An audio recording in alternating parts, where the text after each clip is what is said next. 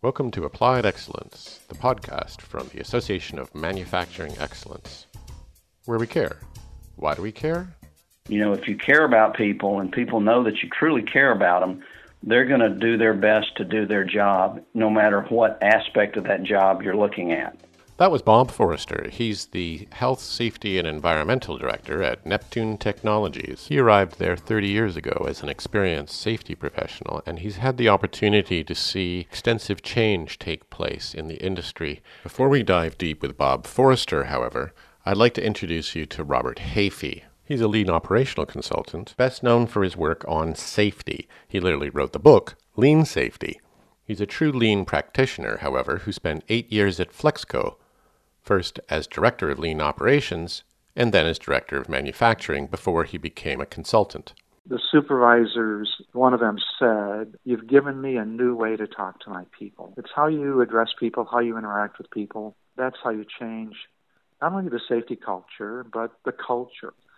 So it doesn't matter if you're on the lean journey or if you're trying to redirect your safety culture, the actions are pretty much the same. If that sounds similar, it's because Robert Hafey and Bob Forrester have collaborated on Neptune Technologies' safety program. I started the conversation, however, by asking him about his very first job in manufacturing.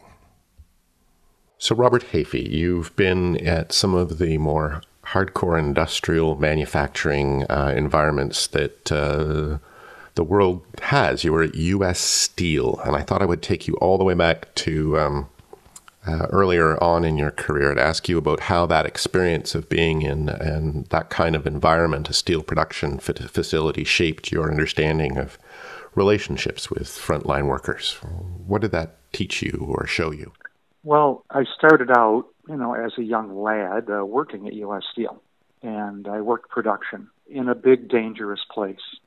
That was an education in and of itself. Four or five years later, uh, had the opportunity to get into supervision. That began my journey of relationships at work where you've got supervisors, managers in charge, and the people who do the work. I was supervising trade and craft people, maintenance people, and they were very skilled at what they did. They knew way more than I I did as a young guy about electrical and mechanical repairs. I really had to rely on them and their knowledge. And so I figured out pretty quickly that my role was to take care of them, provide them with what they needed, uh, challenge and grow them. So I think it was a really good start. Well, embedded in that is the idea of respect, is that you you had to respect them, or they were gonna they were probably gonna make mincemeat out of you, really, if you didn't. Yeah, yeah, it, that is that is very much the truth. I I do recall there was one uh, millwright, a mechanic, who you know, was probably 30 years my senior. And when I asked him to do something, I said she had a door slammed in my face. Uh, and so, you know, this issue of earning respect is what I figured out pretty quickly too. Is how do I earn trust and respect, or they would make mincemeat out of me. So let's jump forward a little in time to you. You're now a consultant. You literally go around the world offering people some insight into how to introduce a, a, new focus on safety. How does that how does that shape the questions you ask? Where do you start when you're on the floor and you're meeting someone for the first time and you want to say, "Let's talk about safety"? They usually ask me if I want to see their facility, and so I essentially say, "Absolutely. Let's go to the Gemba. Let's go to where the work gets done." And uh, I can pretty quickly assess the culture of a business just by going out, observing the people doing the work. Because I'm a pretty gregarious guy, I want to talk to everybody. And so I'm looking to make eye contact and, and engage some people in conversations. And if people are got their nose to the grindstone and they won't even look up, that pretty quickly tells me about the culture. You know, it's kind of top down directive. People are told what to do, they're afraid to speak their mind, or they're not given approval to speak their mind that's how I learn about the business culture and how the managers are leading or not leading. Let's go back to a case where by focusing on the process, you can make it safer and easier. I'll give you one example. Uh, we were at a plant someplace in Iowa, and they were taking uh, this tubing and coiling it up into a coil by hand, putting it into a, a corrugated box. Think of a pizza box, and and then they would have to fold up the sides of the box, bring the lid down. They had to really like push on this top of the box and and whenever you're working on a flat surface you, you necessarily move your back forward so now your back is on a neutral and if you have to lean forward and push on something for a shift your back will hurt long before the shift is ended I, I had taken uh, a group of people that were in the workshop out on the, uh, their first Lean Safety Gemba walk. I engaged a few people to demonstrate how I engage people, and what I look for.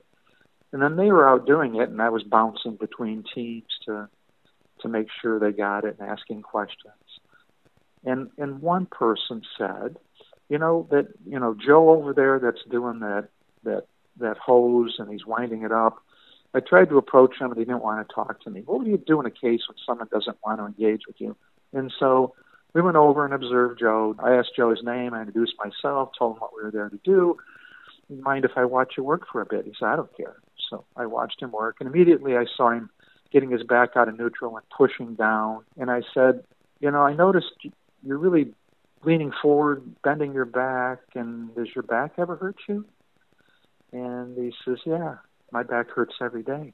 Well, you know, that template that we're using to push the box into uh, is laying flat on the bench. And, and let me get something. So I looked around and quickly found a, a piece of wood, and I took it and I put it underneath the back of the template. And I says, okay, now try pushing the box because as soon as you raise the template at an angle, his back moves up into a more neutral position.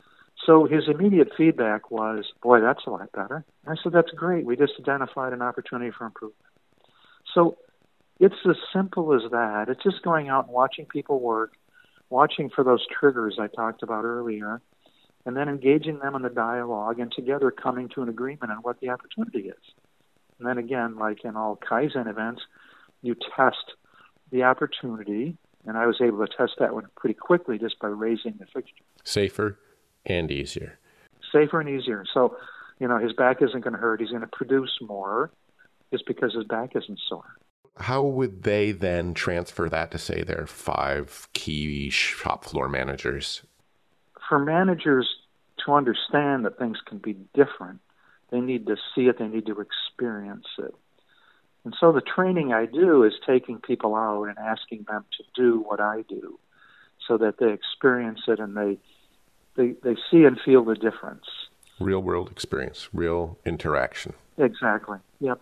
Yep.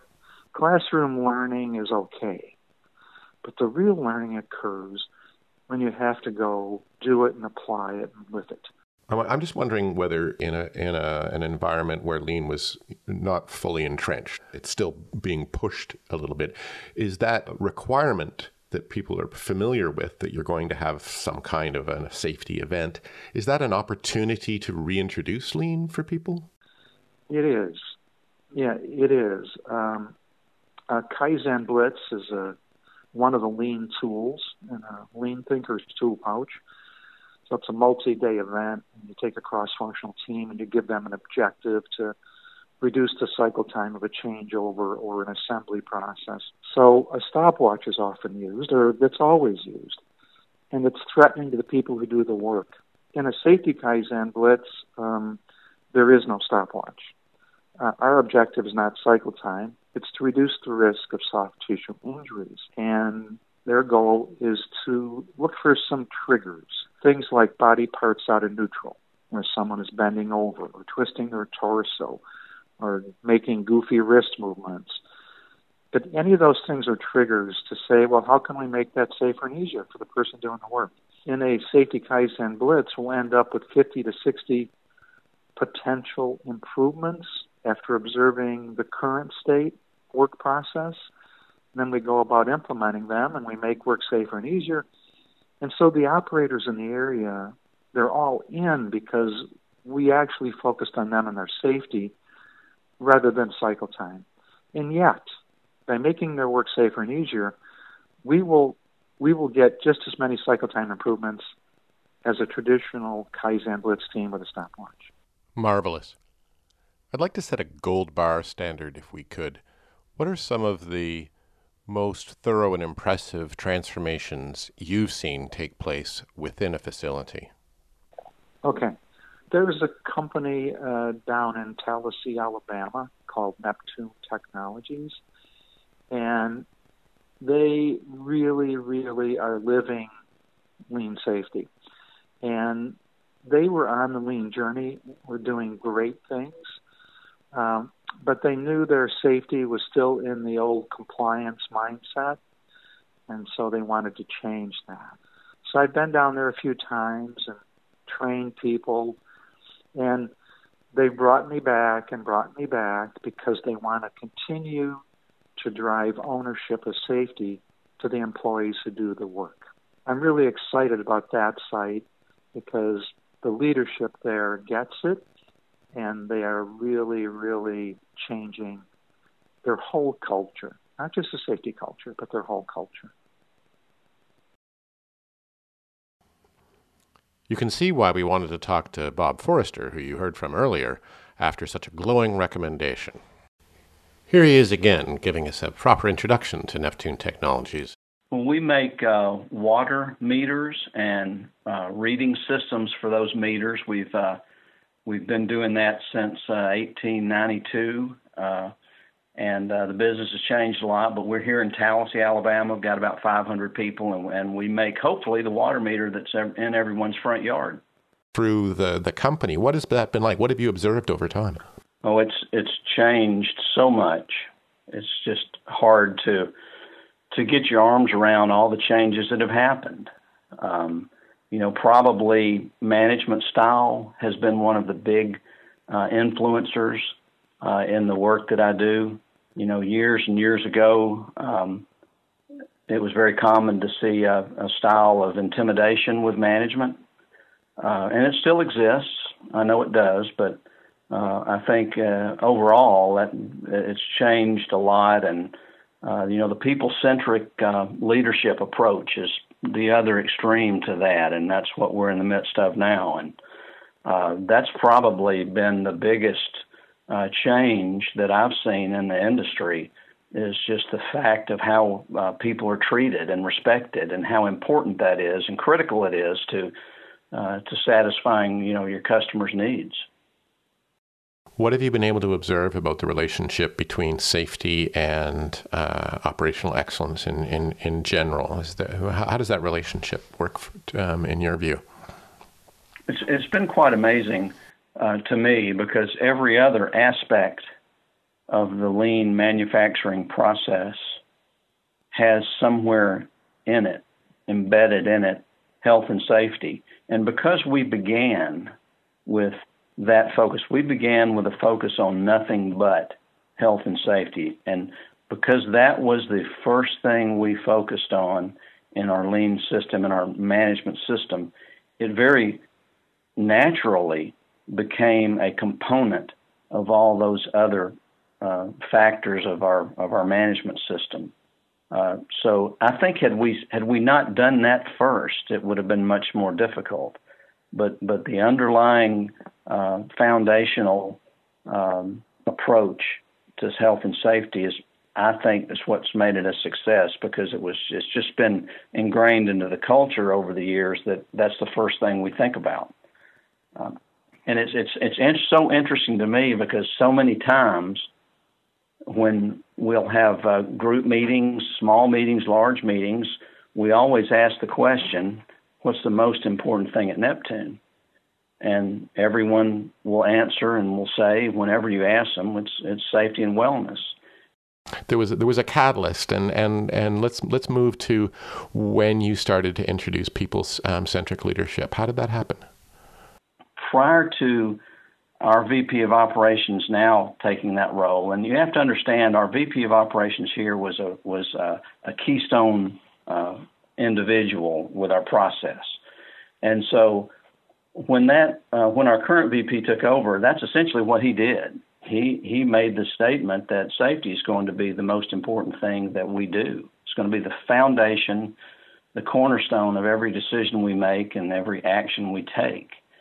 And of course, uh, in the beginning, a lot of folks looked at that and said, "Well, that's the flavor of the month."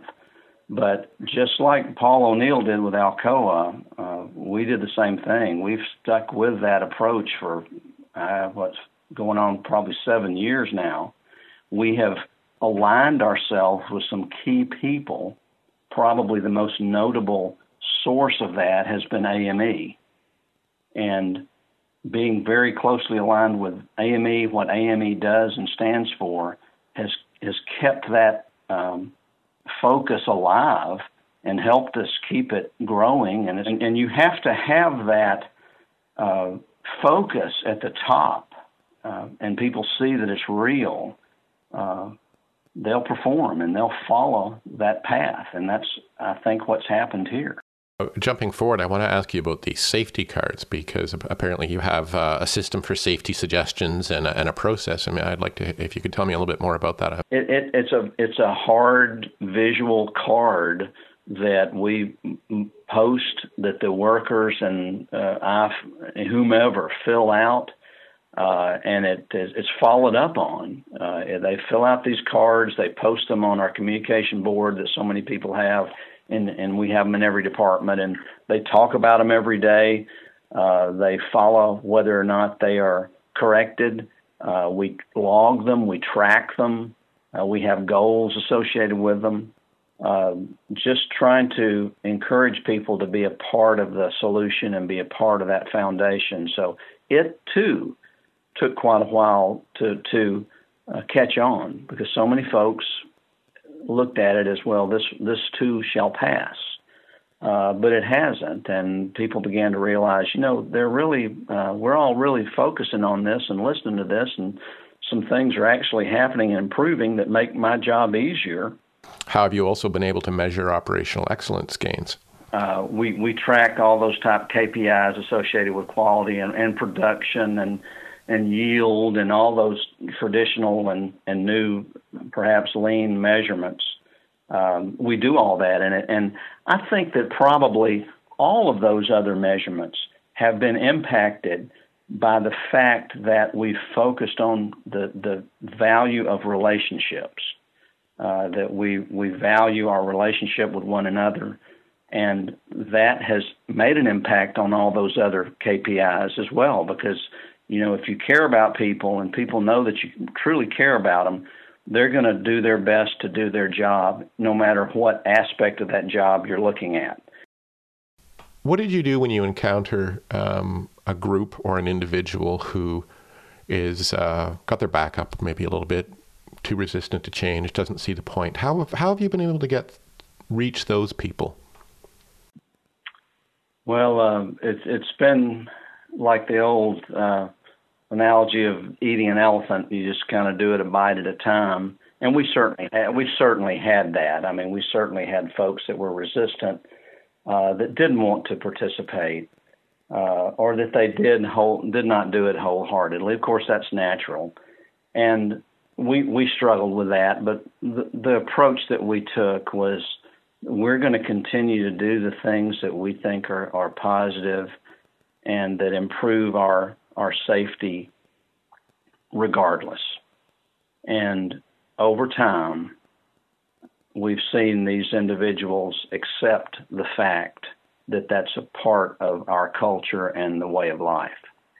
And gradually, over time, people uh, began to participate. They've seen their peers participate. They've seen people um, uh, enjoy their jobs more and they've seen people feel better about their work, not hurt as much, and it's it's just gradually over time gotten to the point where everybody bought in because it, it and it took a long time. It took years for that to happen in some cases.